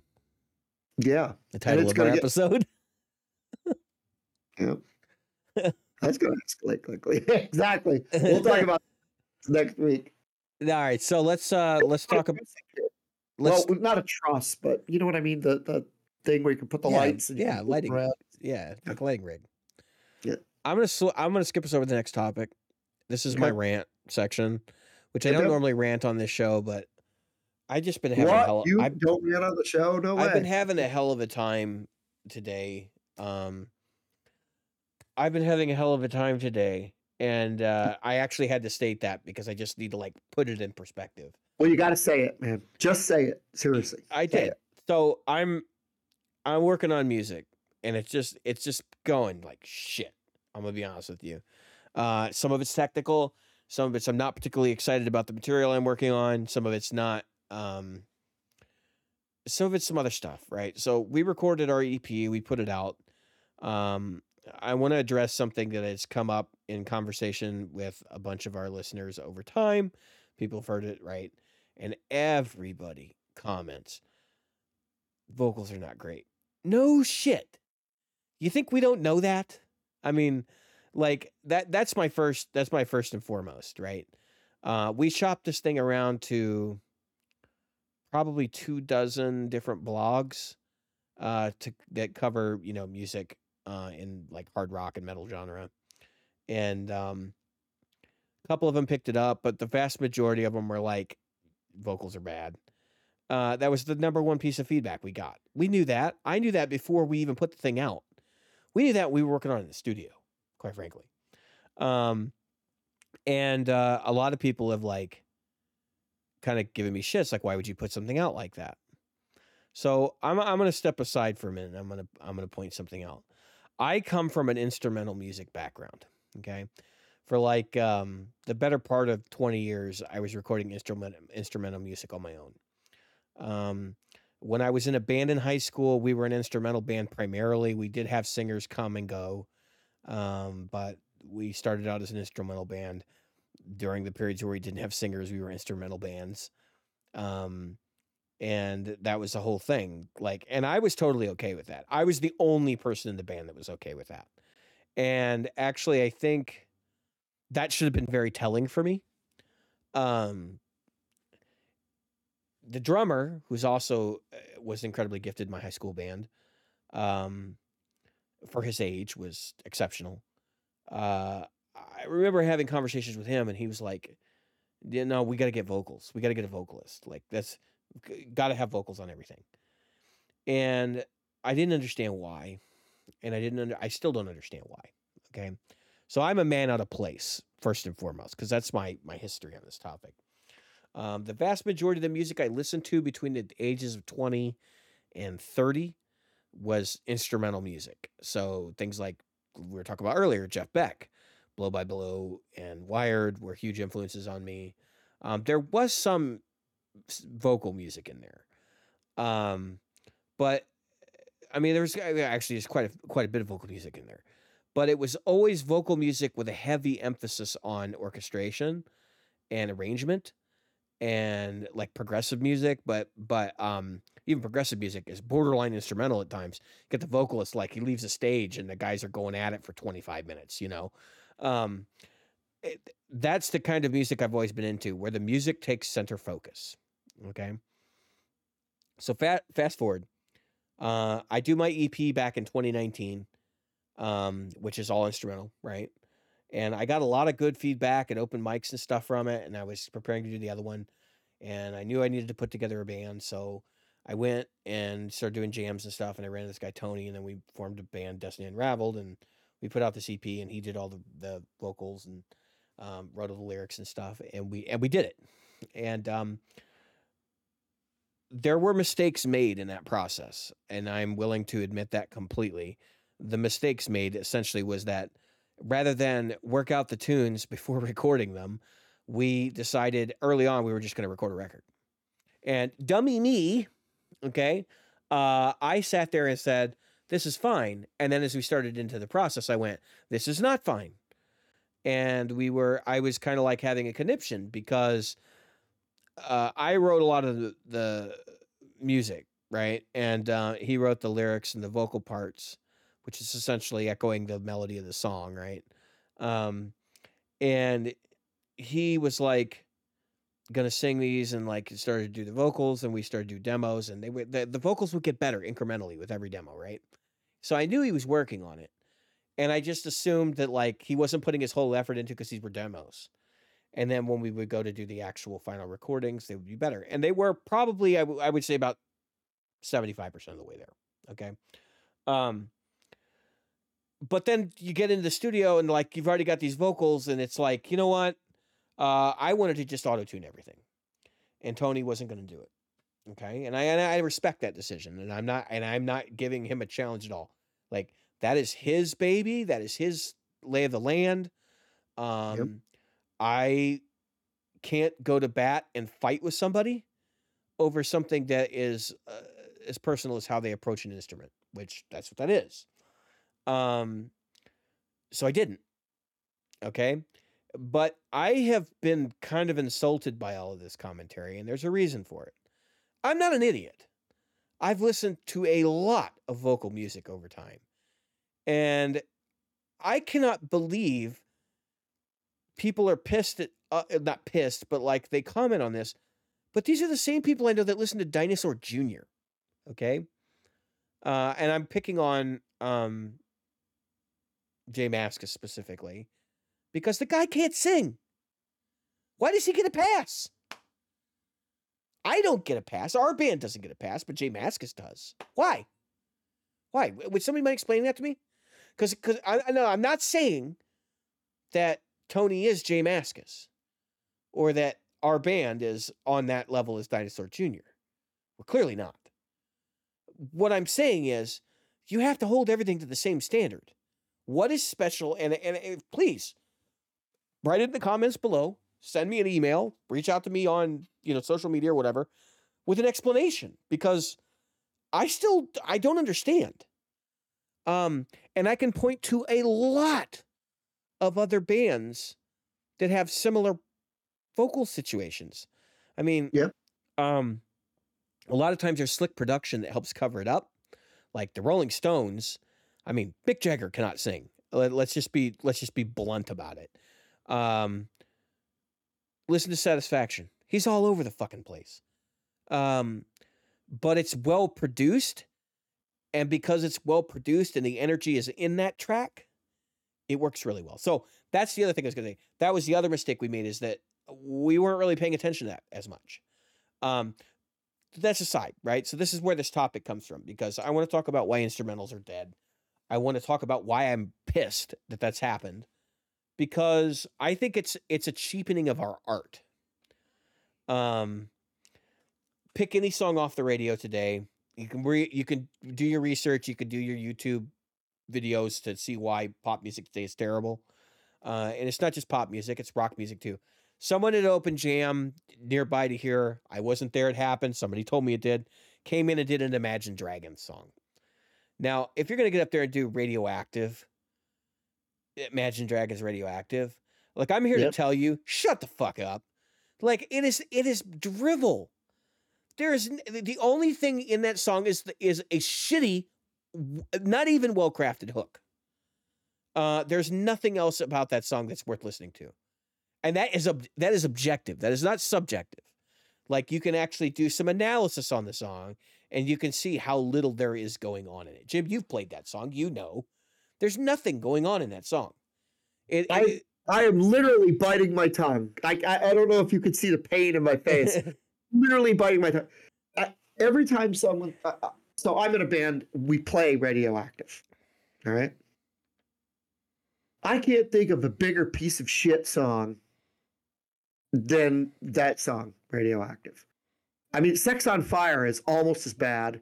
Matter of fact, anything from Kings of Leon that that was a hit. Uh, Sex on Fire and the other one, Sex on Fire, that's not Sex on Fire. Same shit, different different lyrics. Yeah, different lyrics, Uh, basically. Yeah. yeah. Which is literally true, by the way. All of these bands literally recycled the entire songs. Different Yeah. lyrics, same fucking song. And so, um, and this comes from a guy who loves ACDC, by the way. I I sit down and I go, what in the fuck are these guys getting away with here? And so anyway, I uh, radioactive. Every time somebody says, Jim, we're gonna do radioactive, I'm thinking, you mean radioactive by Jimmy Page and you know the firm. Exactly. Ever? And I'm like, yes, I get to play some diminished shit. Like, this is going to be great. you know, and I'm like, yeah, we're gonna do it. And they go, no, we're gonna do this one. And it's like, Nobody wants to hear that like- fucking song. and, and that's just it, though. I said to my son, I said, come on, which one is more danceable? And I played the old one and the new one, and he goes, the new one, and I go, no, that's not right. he goes, Dad, you don't dance, and I go, I know, and I go, and that's the problem. That thing is, he goes, the the the bass line is like thump, thump, thump, and I go, and he goes, right now, that's what people want, and I go, That's because they've been lulled into stupidity. right. Right. Now, Remember early I this gotta ep- say this, ear- you're in the video game. You're in the video game world, right? Yes. Okay. Before you get going, every time I go into, I don't care what boss or fight it is, one of the first things that all the the people that that do, uh, like you, you have a channel that does video games. Streaming. Yeah. One of the one of the first things they talk about is how awesome the music is. Yeah. Whether it's like Lil Taylor, and what is it? It's instrumental music. It's not dead Yeah. No shit.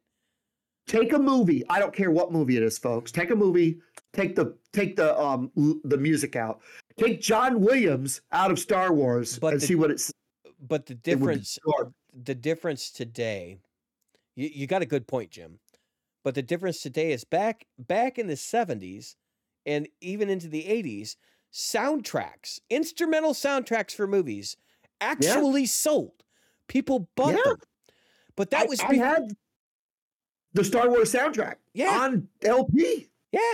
I, I I mean, I don't know. Like I've seen so many copies of the good, bad, and the ugly floating around that Yeah. like everybody bought Ennio Morricone soundtracks. It was a thing. Yep. Um, and and let me say this before you keep going because I, I think it's important. I think part of it is it goes back to what I was talking about earlier. I've said a few times on this channel is this. We've gone to a we've gone from a society and there's nothing wrong with this. This is how societies societies change and societies move. Gone from a society where you would go to work and you'd have a, a, a radio, right? And the radio would be on, be whatever station it was. And you'd hear it all day long. Mhm. Now we're in a society where everybody's wearing earbuds. They've got these things in. they they got their own echo chamber. And that's exactly right. And so you know what it is? There there is no um we, we go right to what I said about the Jeff Beck thing. I never knew would have known about Jeff's Beck Jeff Beck's music if I hadn't just had to sit there for 4 hours Being exposed to something else. get exposed. There's another part of it though. There's a basal go ple- there's a basal pleasure thing. Mhm. Which is that today people have gotten to a point where music is supposed to fulfill something. It's okay, so it's like the same thing as an iPod, right? The iPod Mhm. was a huge fucking invention when it came out because it it um took all of this like extra physical stuff Right. it made it smaller, more simple, and easier for you to use. And so Yep. music has gone the same way, which is now it's like I need something to work out to. So like even if you listen to metal music, metal music is incredibly dumbed down right now. And I, I know people are like, but but it's way more technical than it's ever been. No, it's brutal, right? They're using that technicality to create brutality, and it's the most brutal it's ever been to the point where it's almost like um, listening to white noise. But it Right. done so because they know most of the people that are listening to that. Uh, uh, I, I I think to an extent, it's like that's workout music for a lot of people. And hmm. So they to go for these like workout tempos and stuff. Like I know I, I can't tell you how many people I knew that that weight, lifted weights listening to Slipknot, okay, um, or or other bands of that ilk, right at that time period, and it is still a thing today. I know ton. You watch TikTok for twenty minutes. I don't watch TikTok, but but I can tell you, I I've been exposed to enough TikTok. Though, if you watch TikTok for twenty minutes, you see all these metal guys. and What are they doing? They're working out, right? They're they're lifting weights with metal music. Like, I'm not saying that the whole fan base is like that. Right. there's plenty of goofy nerds like me, um, Mhm. but I- think for the most part, like every genre has gone through this dumbification. Yep. Um, and it also applies to the whole like computerization of music and how Yep. like everything has become this perfect streamlined product because not because we should, but because that's the easiest way to achieve things. And because of that, it has led us to this culture of like, I want everything to check these specific check boxes, right? And I think vocals is one of those check boxes now. I think the idea that a song should brood us over the head with the, the vocal melody and the lyrics, like just completely bludgeon us to death um, for, for meaning, is a big part of that. But uh, what I lack is the emotion of music, right? So I don't care how heartfelt your lyrics are, and your delivery might be good on the lyrics, but I need to hear it in the music too. That's So- exactly what I was about to say. I think Ha- the music has gotten lazy. Yeah, it has. Um, and I think part of that's because the instrumental is dead. No one's no one cares about the instrumentation anymore. Seriously, look at how many chord progressions get used in pop music right now. It's ridiculous, and it's this way across the industry. It's not just pop music. It is. It is in metal. It is in. Um, Let's take a, a song I can't stand to hear at karaoke yet get sang by just about every woman that comes to a karaoke thing, and that is the song "Killing Me Softly." yeah, So the original "Killing Me Softly" by Roberta Flack was an incredibly beautiful ballad, and then somebody decided to make it newer, and so um, I don't know who I don't remember who it was, I'm looking. but they real quick 'cause I can't removed they removed everything but the vocal really musically and the rhythm and it says strumming my fingers with his words and i'm like he's not strumming anything you know i have a fucking guitar in a song what what are You you're talking talking about the the Fugees the Fugees version of it. Thank you. the Fugees. It is awful, and it's not. But I mean, first of all, don't if it's your favorite song. I'm not saying that. what I'm saying is, musically, it's a bucket of shit. Because if you took the vocal out of it, there's a it's a nothing burger. It's there's no melody left in the music. And it's that's an old song. How long did it go did the Fugees do that? 20 years? Uh, that was in, and actually, I don't hate that song, but I that's but I was just gonna say that leads us through this how this happened, right? Right. Like, um, I'm I I want to say that was in like the late '90s, but I don't have. Yeah, it's a 20 something years old, right? 2002. No, Okay, that was a 20 movie. years. No, no, no, that was a movie. Hang on. Okay. Where in the hell? You figure it'd be easy, but it's not. Uh, Okay, I'm looking it up right now. It is. I don't know. Mm-hmm. you would think it would be easy, wouldn't you? oh, and I then there's a Lauryn follow. Hill. I guess it's Lauryn Hill on it originally. Yep. 1996. Lauryn Hill was the singer. Yep. 1996. 96. So yeah. again, I'm not. Look, Lauryn Hill kills the vocal. Okay. Yeah, it's great. That, but they just took the hook. They didn't do Right. anything else with the song. Like they've just put rap verses on it, which is fine. But it's Yeah. like you can't. It, they, they did it because at that time in rap music specifically, I, and maybe this is a maybe this is a bigger aside, but rap music was very sparse. Like it wasn't. Uh, I mean, like your beats, there wasn't like a lot of instrumentation in that music at that time. Right. Uh, and I think that's gone through periods of bouncing back and forth with lots of instrumentation and not. So, but at that right. time, and I'm wasn't. not blaming rap music. Nobody better, you know, I'm well, not, no, I, I, I kind of think that rap music has a huge influence on this because it's electronic in nature. I mean, uh, like when you're creating beats on an on an MC6 or whatever, um, and they're playing back in a in a MIDI in a MIDI like synchronized thing, like Mhm. th- yeah, I mean that's that that's the essence of what we're talking about here is the uh, edification of music into like a programmed commodity for someone to sing over, right? And that's all it was. There's someone to rap over. It was Yep. it was literally just serving the purpose of providing rhythm. Um, It was- right. When we talk about the the um we talk about the genius of music. Um look at look at the look at Rush. Two guys would go over here and we've written a song, but it's got no lyrics. And then and then um uh Neil Peart's like, "Oh, I've got this, you know, this lyric." R- Rush was the opposite. I don't I will say that there are some Rush songs that the that the two combine masterfully. But most of the time it's really good music and sometimes okay lyric or the other way around. And so for me, and it's not just Rush. I, um, I was going to talk about Bernie Taupin and, and uh, Elton John. Another perfect example. Bernie Taupin. Here's a here's some Yeah. lyrics. I don't know how the the lyric, the song would go, and then Elton John going, "Goodbye, Yellow Brick Road," and the next thing you know, you've got Yeah. a song that's just incredible. But but if you listen to um like someone saved my life tonight, you know, he doesn't just make this beautiful and incredible vocal delivery. He hits you with the instrumentation and the and the um the even if you just broke it down to him and the piano, just he's belting you it's, with and that. it's it's well written. say, uh, Like the What's that? arrangement, the arrangements are well written. right. That's what I wanted to say. The arrangement. That's like that's my whole point. Is we've lost that.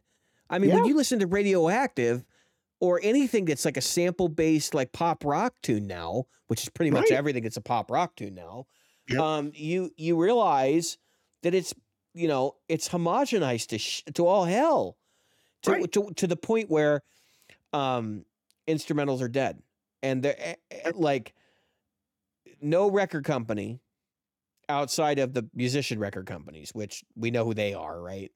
Um, no record company is going to put out a record of instrumental music.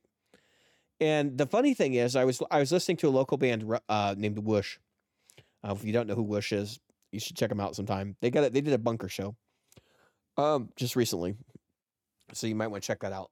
But Whoosh uh, did uh, a bunker show, and at the end of the show, um, they slipped in a cover of, um, which they do regularly in their live shows, a cover of the uh, Mario Kart music. There you go. Which, if you've ever heard like Nintendo music, especially from that generation music, it's freaking bonkers. It's actually really hard Yeah. to play. Um, and like that, I, you brought up the video game thing, and I keep thinking about it, which is the fact that like a lot of the people I know are really into video game music. And they're actual music lovers. They're the same people that seek out all these weird indie bands I don't know of. You know, like I don't, Yep. I don't know. I they say some name, and I'm like, I don't know what the fuck that is. Like, and then I go listen to. it, I'm like, this is actually really good. Um, Yep. but it's like those are the same people because I, I don't know. I mean, it, it, it's it's a strange situation. By the way, I'm not saying that all electronic music is bad. I think it's a valid No. form. In fact, I love uh, what they call ambient chillwave music, which Mm. is like um, bands like Neon Indian and stuff. Uh, I, I actually enjoy that music, and it has a time and a place, but it's a functional music. So, like, that's where I think the problem is. We've we've broken all music into functional music. I want this Right. song so I can feel happy. I want this song so I can feel well, let's be let's be frank, horny. I want this Right. song so I can go to the gym. I want this song so I can praise God. We have done Mhm. that with essentially everything. Instead of That's I just want to hear what somebody has to say, or there's this art that I'm hearing because I'm in a coffee shop, or Yeah. you know, it, it, it, we we are no longer passive and exposed to things that are outside the realm of normalcy. We are Well, we exposed to either the homogenized or our specific taste. right? Where is today's Rush? Where is today's Pink Floyd? Where is today's uh, you know Triumph? Um, or even for that matter, freaking uh, uh, oh crap, uh, Iron Maiden. I mean, it's I, I'm sure it's there, and and here's here's the here's why I know it's coming back. So I'm sitting at karaoke this weekend, and and this is just a one time thing, but it it this is bigger than that, and I share these on my my Facebook page all the time. I'm at karaoke this weekend, and these six young girls couldn't be barely high school, barely out of high school, right? That age, come in, and I'm like, oh no, it's all gonna be music I can't, I can't bear, I can't abide. What they sing? Boston, Iron Maiden, um, the the a bunch of uh, yacht rock songs. They, they and I'm like, and they do it. Uh, uh, Whitney Houston. There are definitely even young people today who have discovered like old There's music. And you know what happens? I think that what's about to happen is the rub- the same rubber band that got pulled so tightly when disco happened, when the two chord vamp of disco happened, and people were like, you know what? Fuck that crap. It this sucks. And it pew, and, and then all of a sudden we had this rush of of beautiful music um, that that came out. These these things that just toppled disco, and of course. Van Halen kind of came up through it. They they kind of were were like, uh, Yeah, they were one of those few artists that were right, like they were in the, right in the right place at the right time. 1978, man. That was it, it, it was a perfect time. It was the perfect storm. Um, and all I can say is that I think watching young people, my sons, my daughter, my son-in-law, the people at karaoke and stuff. Yes, are we going to still have people who love dumbed down shit? Sure. It's I just think like it's I told my inevitable. It's just like I told my son today. The, the we were at uh, Kroger and and we're checking through, and I hit the you know I'd hit a thing and I'd say skip bagging and I put it because I bring my own bags. So I said skip bagging and put it in my thing. Skip bagging and put it in my thing, and it it ten items she had to come over and unlock it, and then eight more items she had to. She goes, you know, if you put it over there, then it could weigh it and it wouldn't do that. And I said, I hit skip bagging. It doesn't care what the weight is. Yeah. That is not the problem.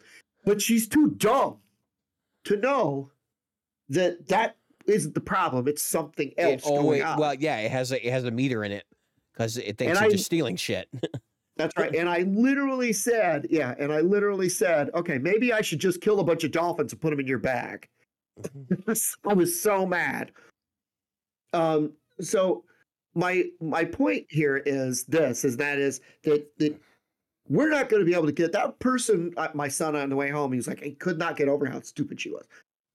I said, Kyle, there's no that other person that doesn't go home and do a crossword puzzle or read a book or you know no, she goes to home and listens to fucking Imagine Dragons bingo.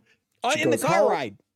Puts on the Fugees' version of "Killing Me Softly" and doesn't shit. Uh, I, I, So- I, I, maintain it's radioactive. I Uh, maintain it's radioactive, fine. I I'm going with uh, what's the Kings of Leon song there? Um, Who cares? Or, or uh, who's the other guy? that the guy that ripped off uh, Marvin Gaye. Uh, oh yeah, yeah, the acoustic guy. I can't remember his name is. Yep. Um, that's that's the point. That's that's the thing that we've got. We've other- lost, yeah. but Another. it's there. In every movie we go to, it's there. we just need to get like we need to get in tune with the fact that like we have to uh, uh, we as a society have to sort of expose ourselves to art. We need Instead we need to move in the direction. Do you remember what the heck was the movie where um, what's his name has a boombox over his head and he's outside his girlfriend's uh, thing and he's playing I the music the, real I forget what the name of that is. Uh, say anything was- or whatever. Yeah. Um, I loved his movies. Um, um, anyway, that we need that. We need that big boombox to go look, listen, listen to the music. But I will say this, is and you as a Final Fantasy um, player um, and having knowledge about it, Final Fantasy 14, they sell they sell out every single time they sell out the music. They have a they have a soundtrack that comes out, and every time they sell it out, you can still buy it digitally, but the physical copies sell out every time. And they're smart. They put just enough physical copies, uh, physical copies for people to go, I want a physical copy. And so they, they sell like that every time. And I think for sure, regardless of whether people want physical or don't want physical copies, there's so much great instrumental music. I listened, I used to listen to Iron Maiden when I ran all the time. It was it was running music for me. But I also listened to it when I was working. So, you know, like you were talking about having a what was it, a function, you know, functional music. I used to listen to it when I ran. I couldn't listen to Barry Manilow when I ran. That didn't make any sense. But I like to listen to Iron Maiden when I ran. But I never would have. I would never would have um, uh, uh, experienced Iron Maiden unless I had, a, you know, without my cousin who said, "Jim, you got to hear this Number of the Beast," and he sat and listened. I listened to Number of the Beast, and I was like, I'm blown away. And that was when it first came out. What was that? 80, 81? yeah, but, 82 maybe? yeah, but um, like, there's not even a community music experience anymore. There's not. Like The people don't communal music- associate with people who don't listen to the same music as them.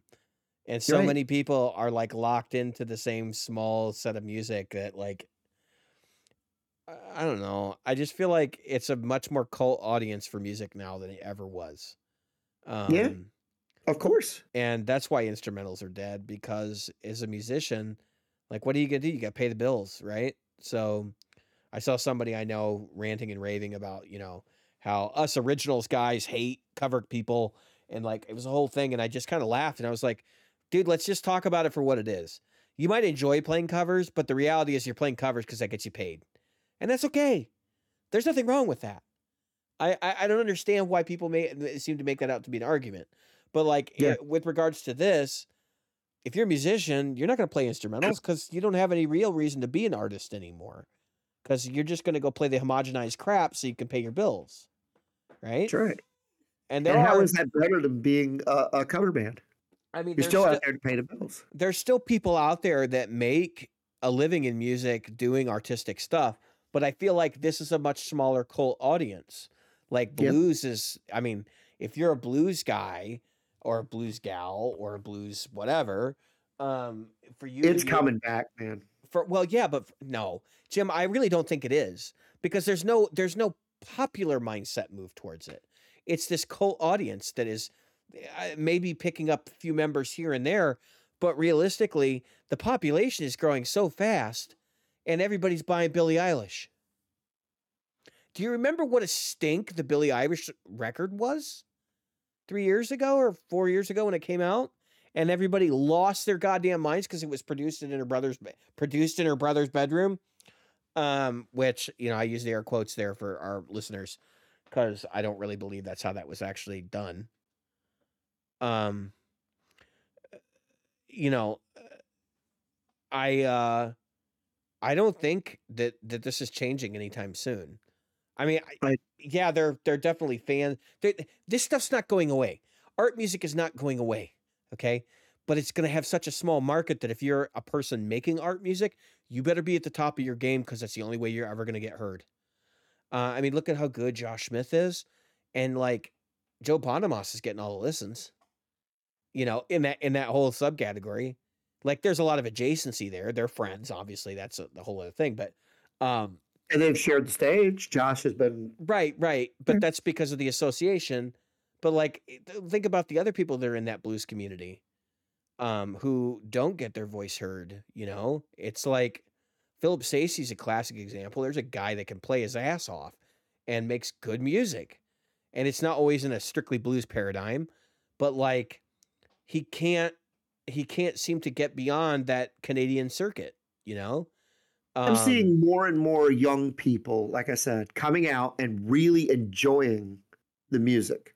Well, I hope that- I hope so. For for our sake, I, I do because that means there's going Yeah. to be a market for what for what I do into my Right. late adult years. I think you but- should do what your passion calls you to do.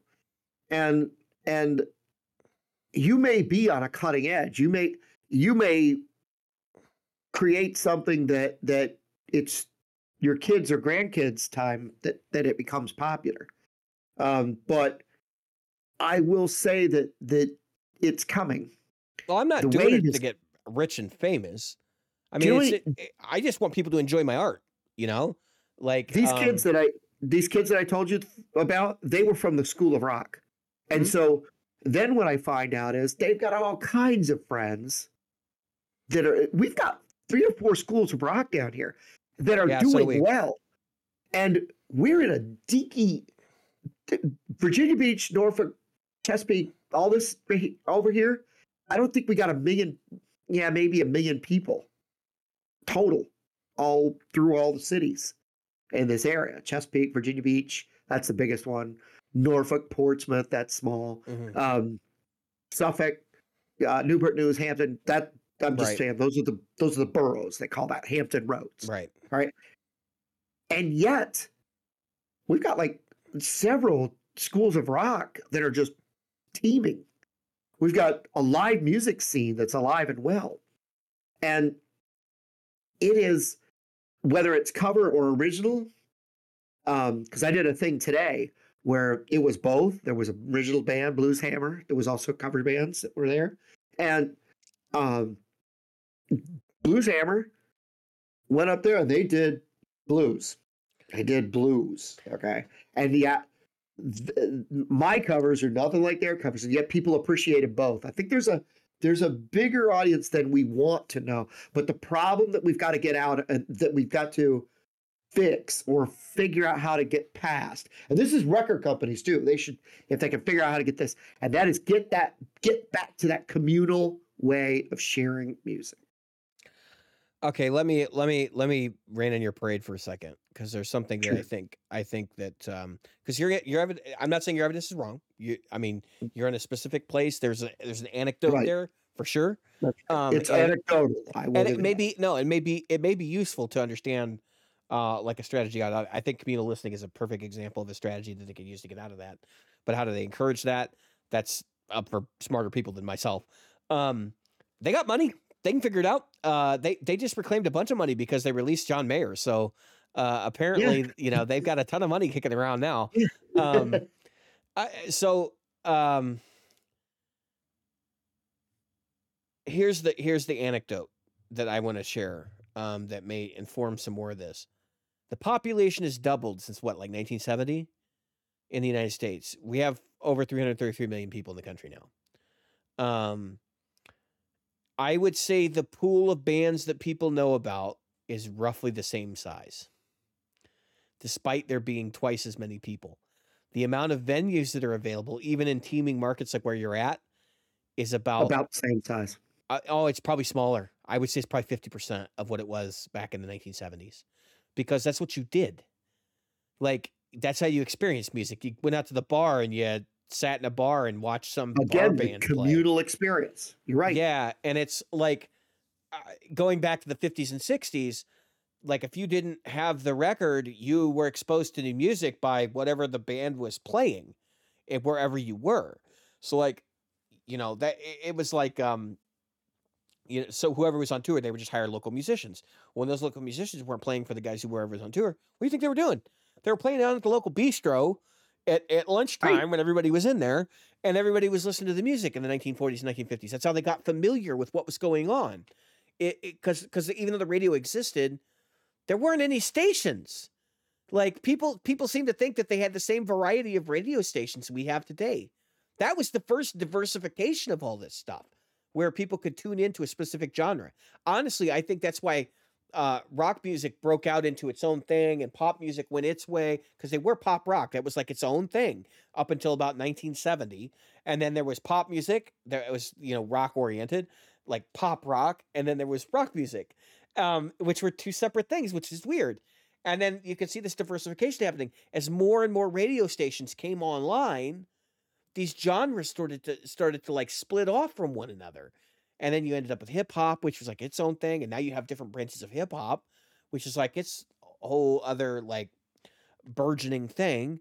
And I, I, I see that diversification is probably what caused all of this because you weren't, you weren't going to listen to a radio station that played a bunch of songs you, you didn't, you didn't quote unquote like, which is so funny because 10 or 15 years down the road, what were you buying? The crap you listened to that you didn't like. You know, like Right. um, I can't tell you how many artists I hated as a kid, but now I'm like, no, it was actually a really good record. Um, Yeah. and how many artists I loved as a kid, and I'm like, oh my god, it's terrible. like, what the hell is And I don't know if you were guilty of this, but there's so many young people who are guilty of um, I don't like it because if I did, my friends might think One hundred I'm percent. I'm not afraid to admit that there was definitely like some.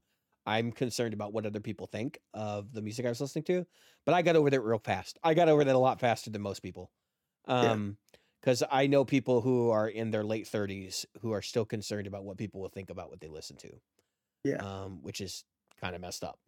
Uh, it's like at some point you just gotta like separate from what the hell other people care about. Right. Um, Fuck.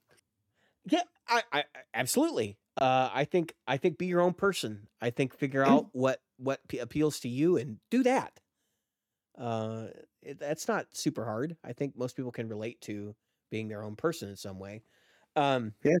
So anyway, I'm not blaming the blaming on this death of like complicated harmony and complex rhythm and maybe um letting the musician speak rather than the, the rather than the vocalist. Uh, but we definitely saw this downturn happen, and we're living in the middle of it. And I think that's part of the reason why people, when they hear a record where the vocalist isn't great but the music's good, they just ignore the music. They completely ignored what was going on. I had, um, and we also some of these blogs are hilarious because we got we got some reviews back. I just want to share this one before we move on to the next segment. We got a review back from one of them that was saying like, you should get so you should hire a drummer and put and put drums on this. It had a 45 second intro with no drums on it. They didn't make it 45 seconds into the song. Yeah. I mean, I just like I just laughed. I was like, well, that was a throwaway because you have to pay them Yeah. like a buck or whatever to listen, right? So it's like that was a waste of a dollar. How about that? Uh, you couldn't even listen to you know a full two minutes of a seven or a five minute song. That's the other thing I've been told lately, which which we may address in another episode, is like music has to be three minutes long or two minutes long. Oh, Did the that's been a- nineteen seventies teach us for a long time, anything? yeah. I'm so fucking tired of that rule. I'm I'm just like you guys are all crazy. How can anybody make a concise statement that actually means something? We're not talking about like uh and I hate to say yeah, people are gonna probably shit all over this, but it's a lot of Motown music that's just like doesn't really say anything, and it's like three minutes long, right? Verse, chorus, verse, chorus, bridge, verse, chorus, out, or, or bridge, verse, out. You know, uh, or bridge, chorus, out rather. Eh, eh, like I get it. Um, very short verses for sure, and I don't feel like those songs actually do much speaking. Um, it's just one of those things where You're you're you're not worried about my girl, my girl, my girl, talking about my girl, my girl, my girl. yeah, but I mean, like that. You remember what the format was, though, Jim? It's these hey, short ass songs that didn't say anything.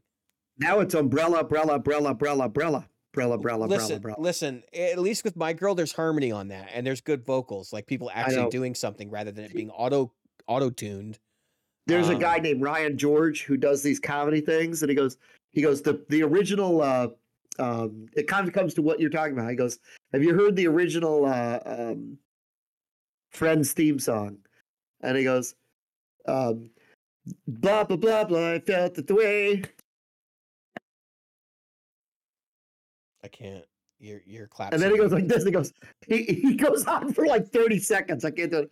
And he goes like this. He goes, You think we did too much clapping? That's exactly what you're talking about, though. It's like, all right, we're t- we, we have nothing to say here. Na na na na na na na na na na. Hey Jude. Yeah, but see, even that part of the song, and and Hey Jude has other stuff going on in it. I know. You know what I mean? Like that's the part of the issue here is like they did Mhm. that so they could make room for the instruments to do something. That's exactly what I was going to say. if that song were made today, it would have ended at the last That's right. verse, and there would have Yep. been no outro. Okay? Two minutes and six, so- six seconds long is what it be- would have been instead of Yeah. like five minutes. Yeah. Yeah. Because we are so I honestly we got I we were told by a venue uh that we should cut out our intros to some of our songs and Yeah. that we should shorten them for that venue and I'm like Yeah. no. I was very I was very blunt and I said we won't be playing here if we're doing that. Um Right. because I'm like, dude, this is you're asking. It's like like asking Picasso, "Don't put the fucking eye over here because that's where it belongs." Yep. Like, what is wrong with you people? Because they don't get it. They they don't get it. They don't get that music is art. They don't they don't understand that. Uh, even pop music is art. It used to be. Yeah. It's usually less art than you know, for example, like Tchaikovsky, but it is Right. still art, right? Um, and so uh, I would say like the equivalent of pop art versus you know, like you know what I'm saying.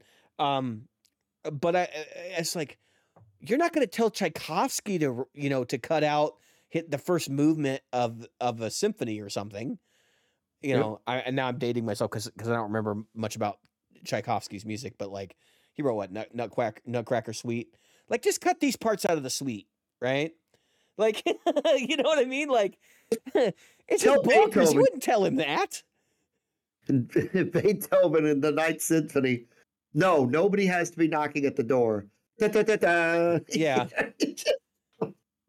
Yeah, I mean, like, no, could you could you uh could you keep the dynamic levels like kind of the same for us, Beethoven? Like, yeah, exactly. which if you told that to Beethoven, he'd probably he would probably rip off your head and shit down your throat because that's who Beethoven You- was. He was a very angry individual. Can you turn it down? Can you turn it down a little? Yeah, I think I, mean, think in German he might reply to you, "Go fuck yourself." And Yeah. However you say that in German, go fuck yourself. That's right. go fuck yourself. And that's how you say that in German. Yeah. um anyway we got to go on to the gig report. We've been going way too long tonight. So jim gig report. Uh did you have a gig report? I haven't played anywhere so.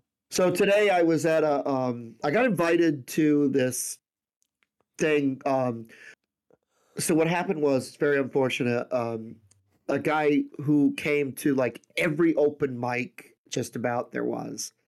Just a fan. Wasn't a musician. Just a fan of music. Mhm.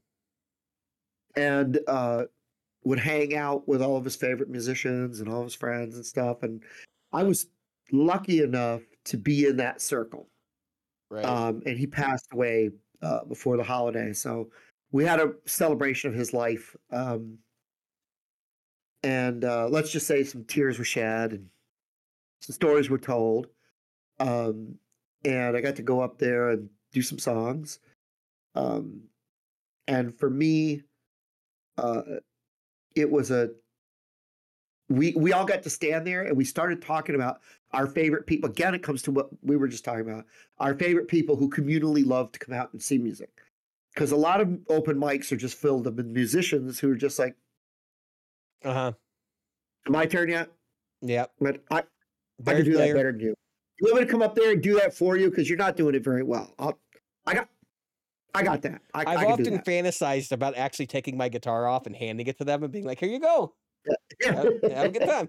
yeah and so um it was really nice to see uh, or to talk about the people we love uh who come out week after week and the venues who invite us in regardless of the fact that some of the people in the circle just aren't that good and some of them are blatantly incredible you know and you kind of do this um but most of all, uh, it was a celebration of friendship and that kinship we all had with music. So it was it was really nice and it was really enlightening and eye opening and fun. And I would do it again in a heartbeat, even though part of it was extremely sad because we lost a good friend. I'm sorry to hear that. Yep. Um, yeah, fortunately, we haven't lost anybody in our community, at least not since I've been a part of it.